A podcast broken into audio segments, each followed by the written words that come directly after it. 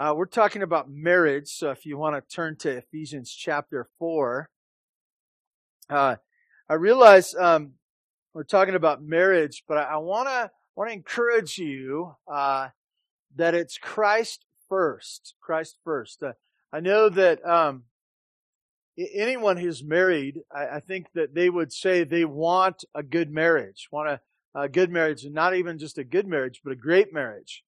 But I want to tell you before you have a great relationship with your husband or your wife, you're going to need a right and good and great relationship with Jesus Christ. You're going to need that. Uh, and I want to, I want to explain to you why. Um, I'm not looking for a show of hands, but how many of you have issues? I'm not looking at you. I'm not looking at anybody right now. Um, I wasn't looking for a show of hands. Some of you are like, man, uh, Pastor, I got quite a few issues. You want, uh, you want the whole list or just the top 10 here? Uh, I want to, uh, so issues, when we, when we talk about issues, we're talking about things of the past that impact today, right? And I want to ask you, um, how do you take care of the things of the past? How do you take care of the sins that you have committed in the past, the things that you're a part of. How do you take care of that? How do you make that go away? How do you uh, go from being dirty to clean? I want to tell you that's only through Jesus Christ. Only through Jesus Christ. And some of you say, well, it wasn't, you know, part of my issues weren't, it, it wasn't about what I did. It was what others have done to me. I want to tell you, how do you take care of those things? Same way, through Jesus Christ. Only one way. And so, what I want to tell you about uh, why it's Jesus first, having right relationship with Him first, is because if there's a problem today, chances are it's been impacted by the things that you've done or have been done to you in the past. And so you need Jesus today. Well, uh, what about what about the future? What about the future? Uh, uh, can any of you think of anything you should worry about in the future? Some of you say, "Oh, I did that all last night." you know, I was up half the night and I was looking to solve all the problems of the world. You know, uh, no show of hands there either. Um, as you look at the future, as you look at the future, you say, well, what is the future? What's going to happen? How can I be confident not knowing what's going to happen in the future? And most of all, as you think about leaving uh, this body, this earth, what's going to happen next? How can you be confident not knowing what's going to happen next and not there's only one way. There's only one way. That you're forgiven in Jesus. And that as he left this earth, he says, I go to prepare a place for you. I, I, I'm leaving that you would follow after me at the end of this life as your plan comes to fruition. You'll go to be with me. So I want to ask you, how can you be confident about the future? It's Jesus. And I want to tell you that because of what Christ did on the cross, He is the only way that today, in the present, that you can handle life. And so, uh, don't run ahead with having a great marriage, but make sure that your sins are forgiven in Jesus and that your uh, place in His family is secure because of what Christ did on the cross. It's the beginning of great relationship with one another is to have right relationship with Him. So that's where we're going today. We've been talking about marriage, and uh, this is probably the last message uh, in our four part series. And on the weeks to come, we're going to uh, dive into the book of Philippians. I trust that it'll be a good study for all of us, a, journal, uh, a journey of joy. And so um, that's where we're heading. I, I want to share with you two verses today. If you'd stand in honor of God's word, I'd like to read to you Philippians chapter 4. Did I say Philippians? Thank you, RJ. You knew what I meant, right? Just one of those Ian books, right? Um, verse 31, Ephesians chapter 4, verse 31. God's word says this, let all bitterness and wrath and anger and clamor and slander be put away from you, along with all malice. Be kind to one another, tenderhearted, forgiving one another, as God in Christ forgave you. God, we thank you for this morning. We ask your blessing on our time. We ask that your word would uh, become part of our lives, that you would use it to transform us into the people you want us to be. Forgive us for the sins of the past uh, that you have taken care of in your Son. Help us to be free from them, that we might be uh, the people that you've called us and saved us to be today. God, we thank you in Jesus' name. You may be seated.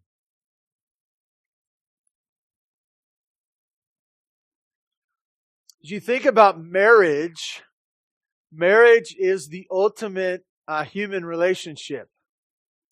And uh, the reason I say that is because in Genesis, uh, when Adam was created, he was created alone, and it was the one thing that was not good is that there was no counterpart for him. There was no partner for him.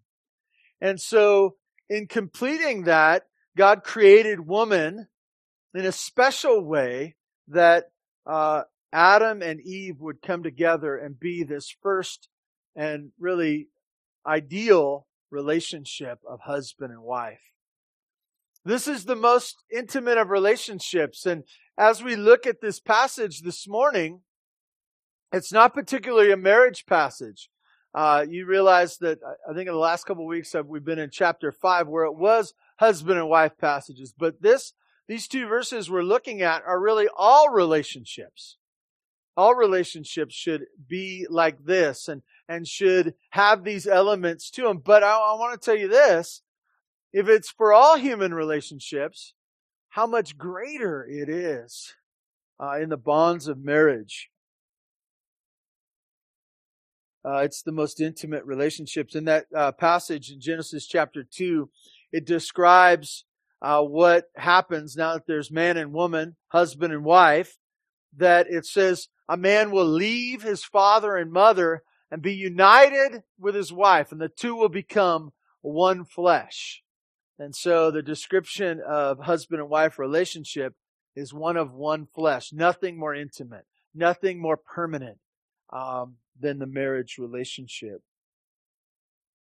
In the book of Ephesians, uh, it's a it's a book about how to live as believers, having been changed uh, being dead in your sins by the work of God. He brings you to life in Christ based on what Christ did on the cross. You gain life out of death.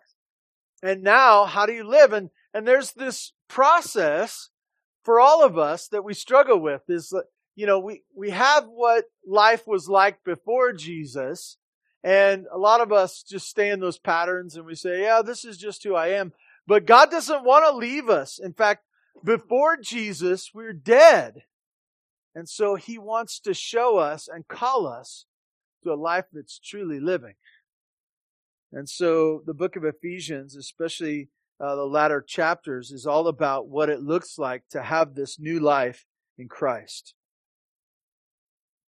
And so this morning, we're going to look at the change that comes after we are dead in our sin and now that we are alive in Christ.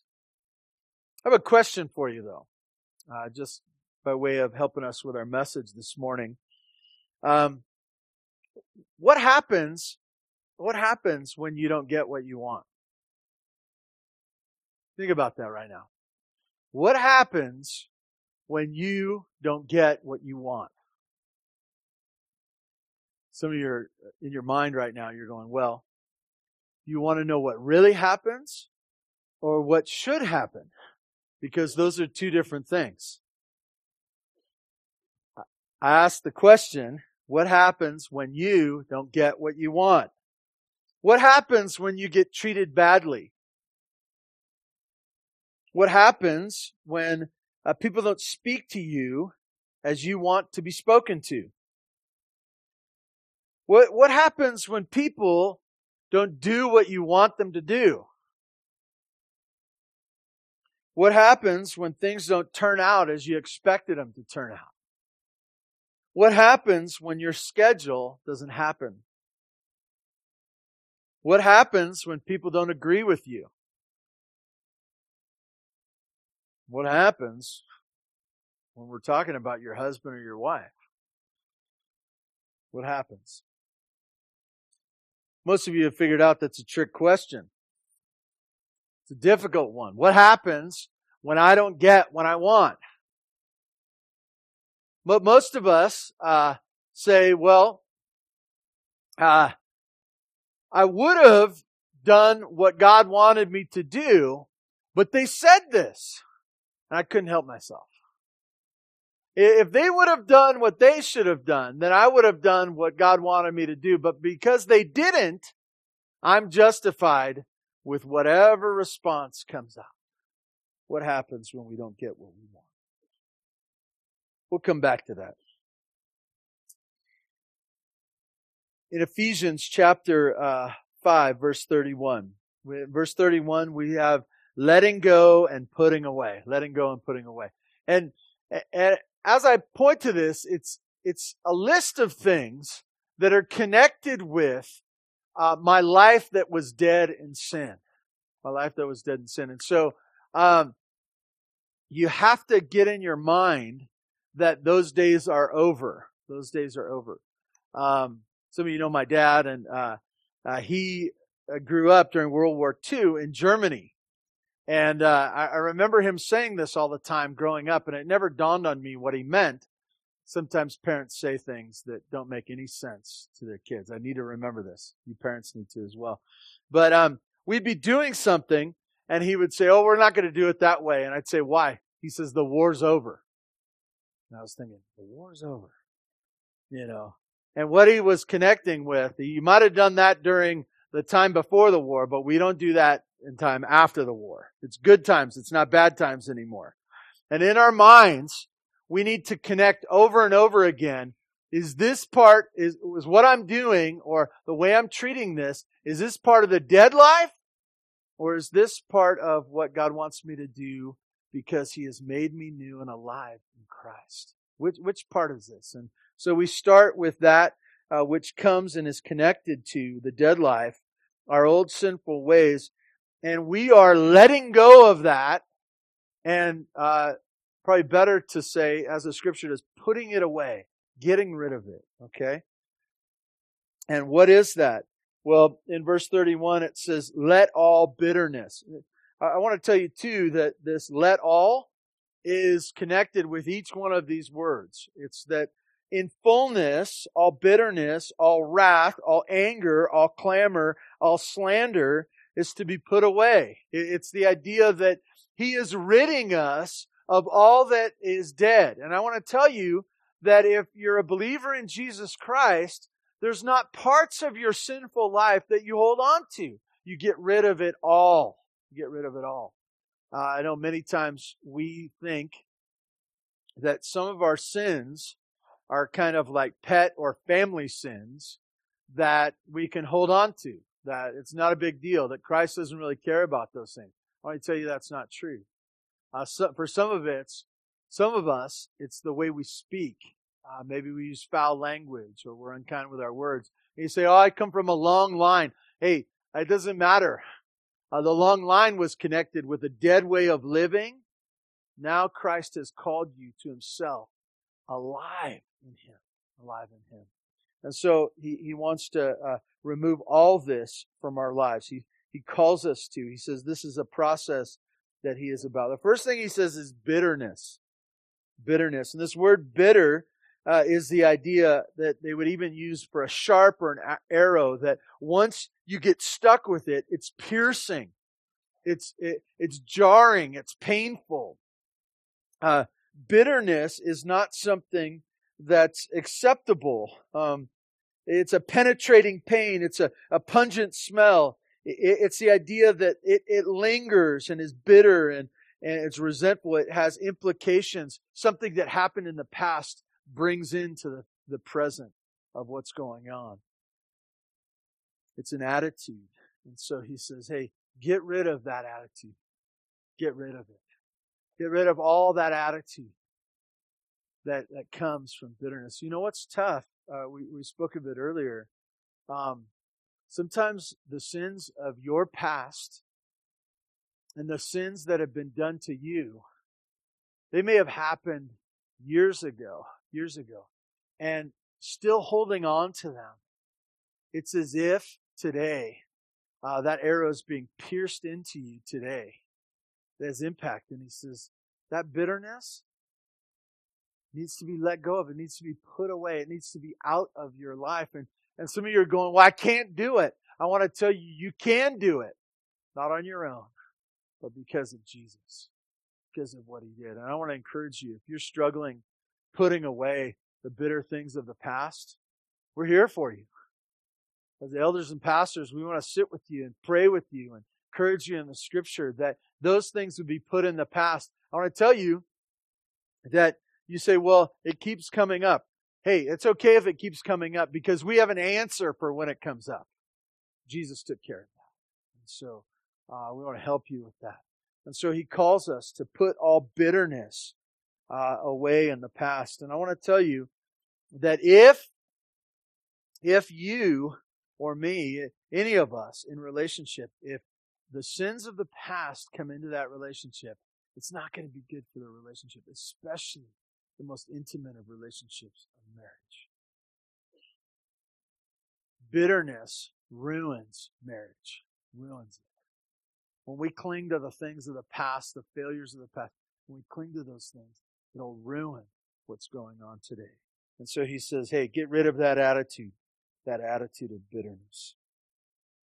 He goes on to say, wrath and anger, wrath and anger. Um, these two words, wrath and anger, are connected with your temper. And you, you might ask yourself, so what happens when I don't get what I want? Uh, some might say, I get angry. I get angry when I don't get what I want. I, I have a temper. I, I, you know, I sort of boil over. In fact, that's that first word right there, wrath. He, these two words are somewhat synonymous, but there's a little different variation. The first word, wrath, is the idea of anger that boils up and over. Okay? And so some of you are thinking, well, what happens when I don't get what I want? I get angry and I boil up and boil over. Why? You say, well, I can't help it. When I don't get what I want, I get mad. And I want to ask, do you throw yourself on the floor too? And you say, throw yourself on the floor. That's a temper tantrum. That's exactly what it is. If your anger, if you, if you flip out when you get angry, I want to tell you that that's like a temper tantrum. And we think that's reserved for kids, not for adults, and certainly not for husbands, right? Or wives. That's not, that, that's part of the old life. The old life. By the way, um, what is that? What is that? What, what, what are you trying to accomplish with your temper? Most of us, when we get angry, we're trying to teach the one that is around us that brought that. We're saying, don't mess with me or I'm going to flip out. I'm trying to train you that when I don't get what I want, it's better for you when I get what I want. And if I don't get what I want, I'm going to flip out. I'm going to boil up and boil over. I want to tell you, that's part of the old life. That's not part of the new life. That, that's not, that's part of deadness. That's not part of living. It's interesting, uh, as I was thinking about this. Some of you would say, well, uh, this idea of relationship, relationships are super important. Your marriage relationship, there's nothing more important than that. Your relationship with your kids, nothing more important than that. As you, as you think about relationship here in the church and the people that you know, these, people are eternal. You say, you know, um, at my job, I don't need to have good relationships. I just need to win. I just need to do well. And I, I want to tell you that's probably true. That's probably true. In fact, if you're selfish and proud, it might help you at your work. It might help you. The competition of being the best and getting recognized and just looking out for yourself and working to succeed, that might help you at your work. It will not help you in your relationships. It'll ruin them. If you're allowing your temper, you say, I get really productive when I get mad. I want to tell you, that will not help your marriage. It's a bad way of doing things. If you're trying to motivate your spouse to live differently by your temper, I want to tell you, you're doing it all wrong. It's part of a dead way of living that Jesus wanted to save you from. A wrath is an anger that boils up and over. That second uh, word, wrath and then anger, uh, that second word uh, reflects more of an anger that is settled and abiding. It's the idea of the Cold War, right? It's the idea that I'm mad and I'm just kind of stewing. Uh, maybe a different way of handling it. Some of us, one of us, some of you are prone to both, by the way. Um, boiling up and over, and then on different days, you're just kind of a slow simmer there, you know, but still, still the same deal. Anger's still there. Uh, I want to tell you, um, if you're just going to be quietly grouchy, if you're going to have a bad attitude and just kind of let it, uh, let everyone know that you're not having a very good day, you're not yelling or anything like that. Once again, you're trying to manipulate the people around you into doing what you want them to do. And I want to tell you, this is not what Christ saved you for. This is not healthy for your marriage. This is not healthy for your relationships. And so, what does the Lord tell us to do? He says, let go of it. Put it away. Put away all of it. Put away all of it. The wrath and the anger that uh, is part of your lives. And then he goes to two other words. And he says this, um, let all bitterness and wrath and anger. And then he says, clamor and slander. Clamor and slander.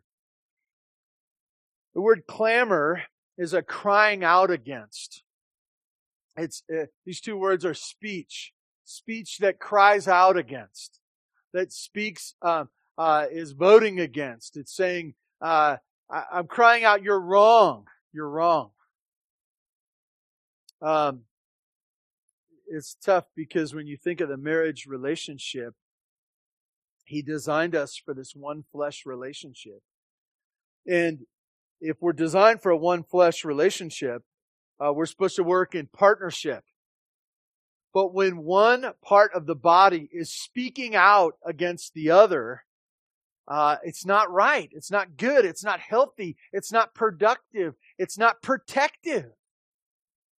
A marriage is meant that we would not speak out against one another, cry out against one another, but be protective of one another. And so he says, get rid of all clamor.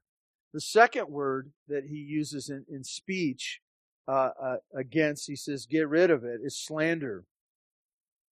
And, and this is uh, the insulting speech, uh, the speech that chops one another down.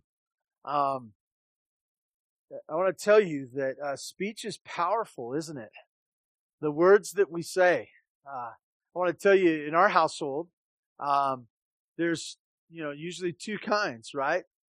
words that heal and energize and are kind and uh, they they put uh, wind in our sails. You know, they help us accomplish what God wants us to do. And then there's others where uh, when failure happens, you say, "Boy, you were stupid." Boy, you know, who's the idiot who did? Oh, you were the idiot that did this. I want to tell you that he he says that's part of the dead way of life. And I want to tell you in your marriage, in your marriage, your words matter. Your words matter. And you say, yeah, they matter. In fact, uh, most of us are pretty articulate, aren't we? We have a, a good command of the English language. And some of us are very descriptive of the way we speak. And we can show passion and, uh, and as we communicate, we say, I want this. And when we don't get it, then we become articulate, right? Oh, so you're the idiot. Oh, and then, then if they don't like that, we, we use other words to describe the failure, right? And, and insult more and, and use our speech to hurt more all the while. Why? Because we're trying to train them that I need to get my way. And you don't, you, you look at these words, bitterness, you look at the anger words, you look at the speech words, and, and all these things are responses to what? Not getting our way.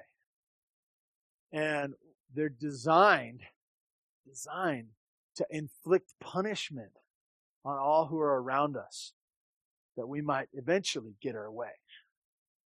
I want to tell you, what, I want to ask you, what happens when you don't get your way? I want to encourage you, if you're a believer in Jesus Christ, you need to put away bitterness. That's not the way to handle when you don't get what you want. Wrath and anger. They, these are not re- good responses to you not getting your way. And then uh, the idea of clamor and slander as well. Interesting at the end of verse 31, he says, uh, he Put away from you uh, along with all malice. Um, that word malice, uh, Paul uses this in other places as well as an umbrella term for it's not just etc., but all kinds of sinful behavior, all kinds of rooted sin in you. He says, get rid of it all. Get rid of it all. Um, if I can say this, uh, just I think it's important for us to think this through. Your sin, your sin, if you don't get rid of it, if you don't put it away, if you don't trust in Christ to get rid of it, it will affect all of your relationships all of them. And if it affects all relationships, all the more will affect your marriage relationship because that's the most intimate of relationships. I think about uh, the church here often and just the marriages and families that are represented here and the raising of the next generation. I think of, three or four moms to be here uh, this morning and boy, this is an exciting time for you uh, it's good time for you uh, to think through the implications of the gospel because fast and furious are your kids going to come and you're going to have questions and, and, you know, and you're not going to get what you want. You're not going to get life the way you want it. But if you know how to deal with that, it'll be a benefit uh, to your husband, your wife. It'll be a benefit of the generations to come uh, if you understand what it is to live not in deadness of sin, uh, but in newness of life. Couple of things I want to talk about, just take a time out from this passage. Not that it will truly be a timeout; might be more exhausted when we get done. But um, a couple of things I want to point out. Um, there's a wife and there's a husband, and there's probably three or four passages directly related to that in the New Testament husbands passages and the corollary wife passages as well. Uh, and one of those, I, maybe some of you are trying to get this and you say, so what is a wife supposed to be? Or what is a husband supposed to be? I want to uh, give that to you. First of all, in uh, 1 Peter 3, uh, there's a husband wife passage there. And in that passage, for the wife, it says this that she is to be or she is to have a gentle and quiet spirit. Gentle and quiet spirit. That's what a wife is supposed to be. And it says, a gentle and quiet, quiet spirit, which is precious in the sight of our Lord. This isn't just about her husband. This is about her being what God has designed and made her and saved her to be a gentle and quiet spirit. Um, I, I want to tell you, ladies, gentle and quiet spirit when you don't get what you want. Okay? You say that's that's bad preaching, Pastor. I don't like that. Uh, hold on. It's not that I don't care, but I, I, I want to give you that which is helpful for you. God wants you ladies to be gentle and quiet spirits, precious and Okay, that's that's that's the wife's role we are uncomfortable right now. I am too. Um, let's talk about husbands. Uh, husbands, they have uh, other roles. This is wife and husband. We talked about this in the last couple of weeks. It's different. It's not different. It's not one size fits most. Okay. Uh, it's, it's that there's different roles and responsibilities. Colossians chapter three. Okay. Colossians chapter three. It's one of those husband and wife passages, got some kids in there too, uh, some stuff. And in Colossians chapter 3, verse 19, this is what it says. Husbands, love your wives. Hey, we, we looked at this last week, didn't we? No, we, it was in Ephesians it said that. But it also says it in Colossians. Husbands, love your wives and do not be harsh with them. Well, what if you don't get what you want, husband? Uh, mo- most husbands, uh, they like to get what they want. They like it. What good life is good when they get what they want. And how do what happens when you don't get what you want? You hit it with a bigger hammer, right? Uh, I remember, uh, you know, on a construction site, I wasn't a constructor. I was a, uh, handing boards to the people who constructed.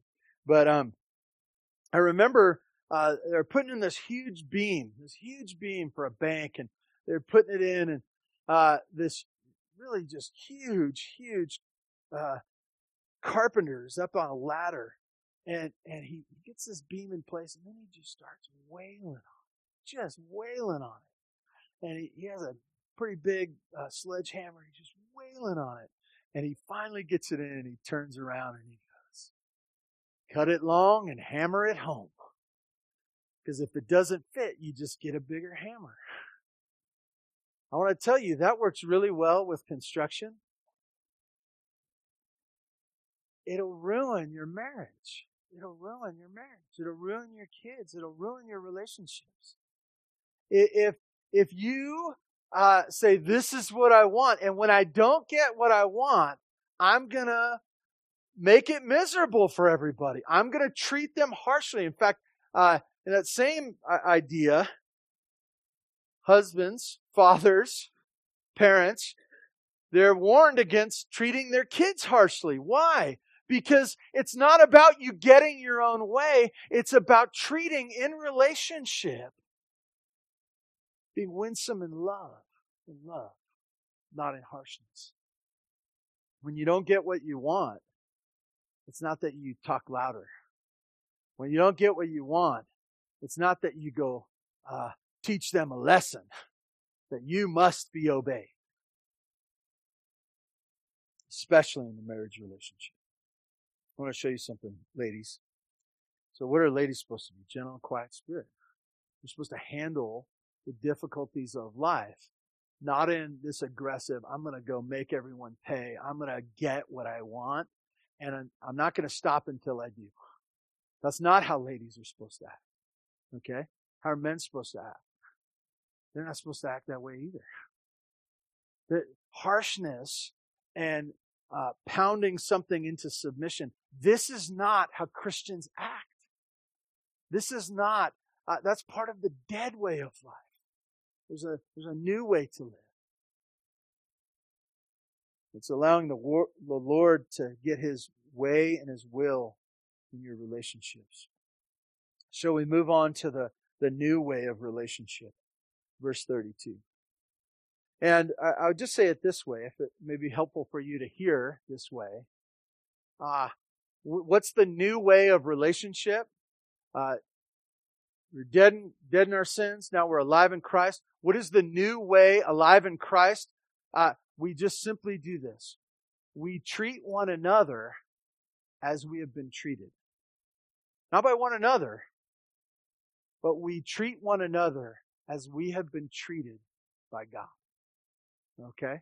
That's what verse 32 is going to show us. So let's look at it.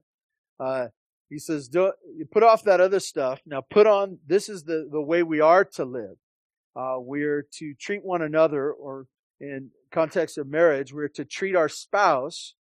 First thing, verse 32, be kind to one another. Be kind. Um, previous weeks, I, I, I've talked about making it easy for us to be married to one another, right? But this idea of kindness is the idea that we bring good fruit, that the product of the gospel in our heart brings about good fruit in relationship. To be kind to one another. Uh, think about this. Um, and, and these are tough questions sometimes as we consider our marriage relationship, uh, do, do, do you think your spouse wants to be around you? Wants to be around you. Your kindness, is it drawing your spouse in? Or the lack thereof, is it pushing your spouse away? It's amazing to me. Uh, you know, when, when you're young, you have these really small houses and that's all you can afford. You'd buy huge ones if you could, right? Uh, but you, you, have this uh, really small house, you know, you have this one bedroom apartment or whatever, and there's this sense of, hey, it's just great to be with you and this and that. And as time goes on, we're like, no, 4,000, 5,000 square foot houses, right? And it's just the two of you, right? Right? And, and you're like, man, if I could just get farther away from them. Why? I want to tell you, our kindness is meant to, to draw us together. Our kindness is the response of a blessing uh, to being with one another. And I want to tell you that this is the call of God for us, that we would be kind to one another. If you think about it, in Romans chapter 2, uh, it speaks of our salvation and it, it talks about, you know, not understanding it. And he says, Don't you know that the kindness of the Lord led you to repentance? What does kindness do? It says, Come near, come near. I want to be with you. It's good for you to be with me. Your kindness should draw people in. When we're not kind, guess what it does? It pushes away.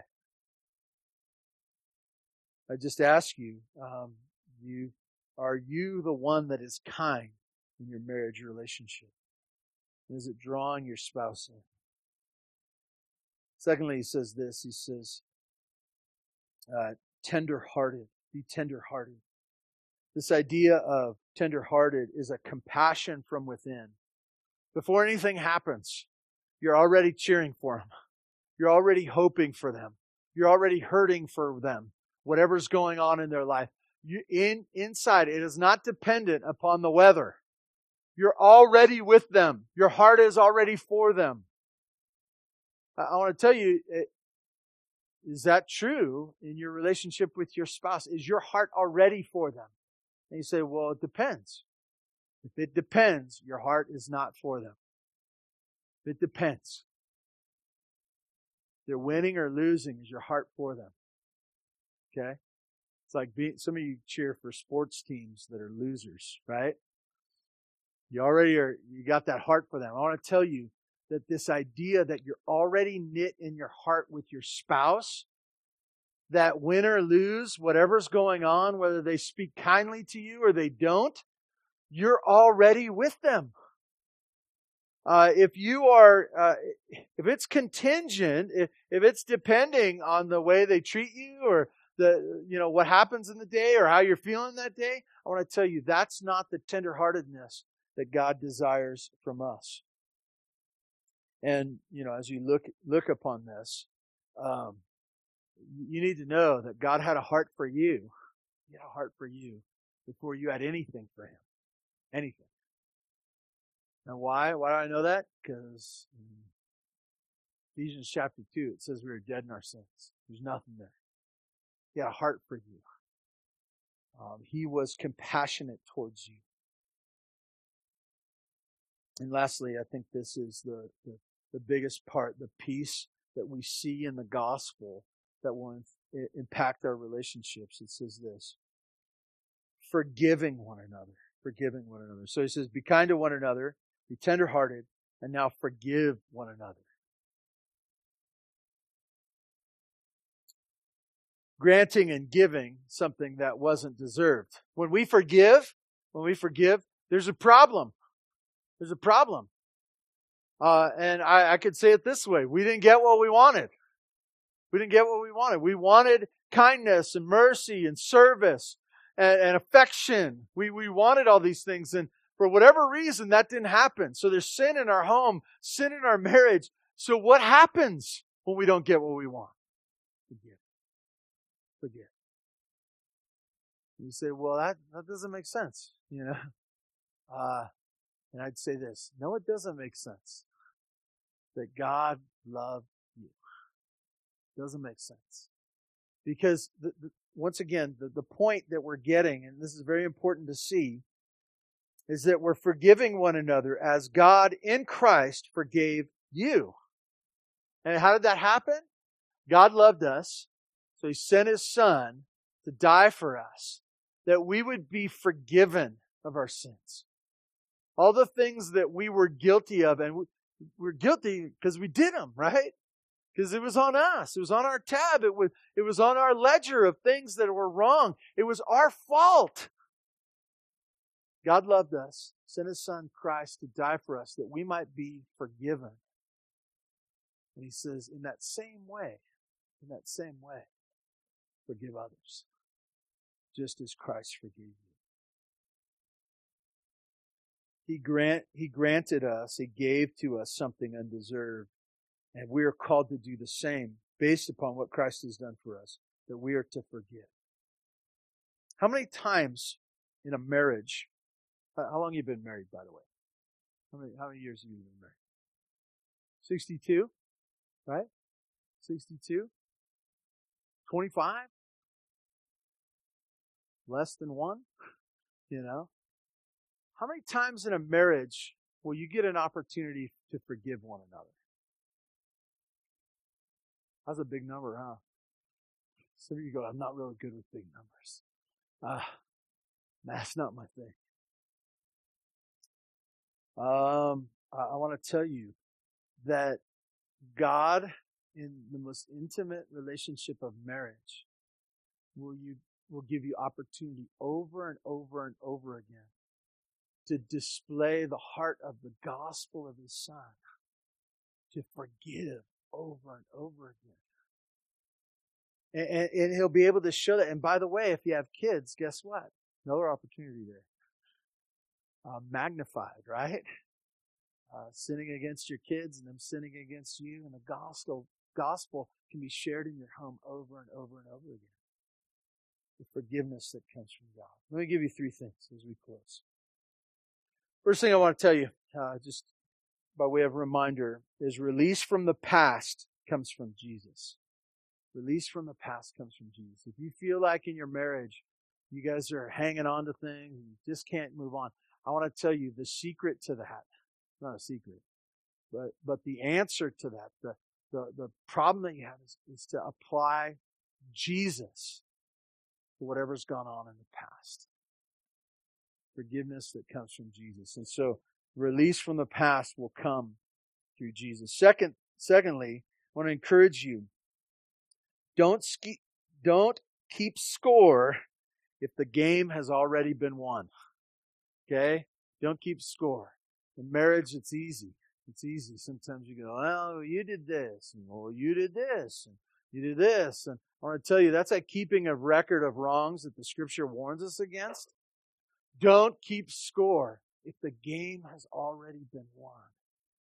If you, if you are Christ, if He's forgive, given you the past, if, if your eternity secure, if you know Him, I want to tell you, uh, get good at forgetting, get good at forgiving and, and letting go of the bitterness. Why? Because it's been taken care of in Jesus. Don't keep score. And, and lastly, I'd just say this riches of grace in you, riches of grace in you will flow out of you, will flow out of you.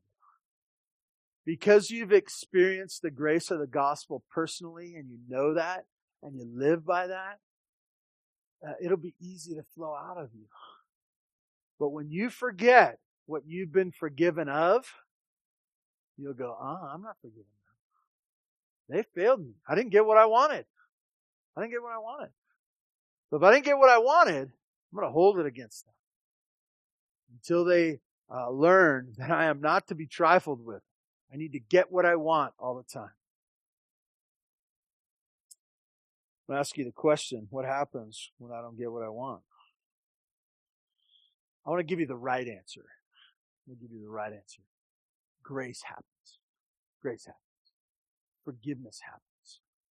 When we don't get what we want, it's, it's an opportunity for us to live out the gospel and forgiveness and extending grace, the same grace that God gave us at the cost of the Son.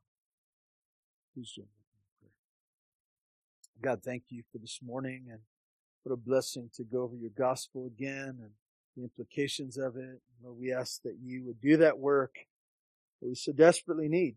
Um, God, we marriages are at risk, families are at risk, relationships, bringing shame to your name. God, um, Lord, you, you've done nothing shameful, but because we're your children, and when we act sinfully, we bring shame to your name. God, I ask that you would protect your reputation in us, that you would do your work through us. But thank you for your patience. Glorify yourself in your church, we pray. In Jesus' name. Amen. And thank you so much for being here. I hope to see you next week.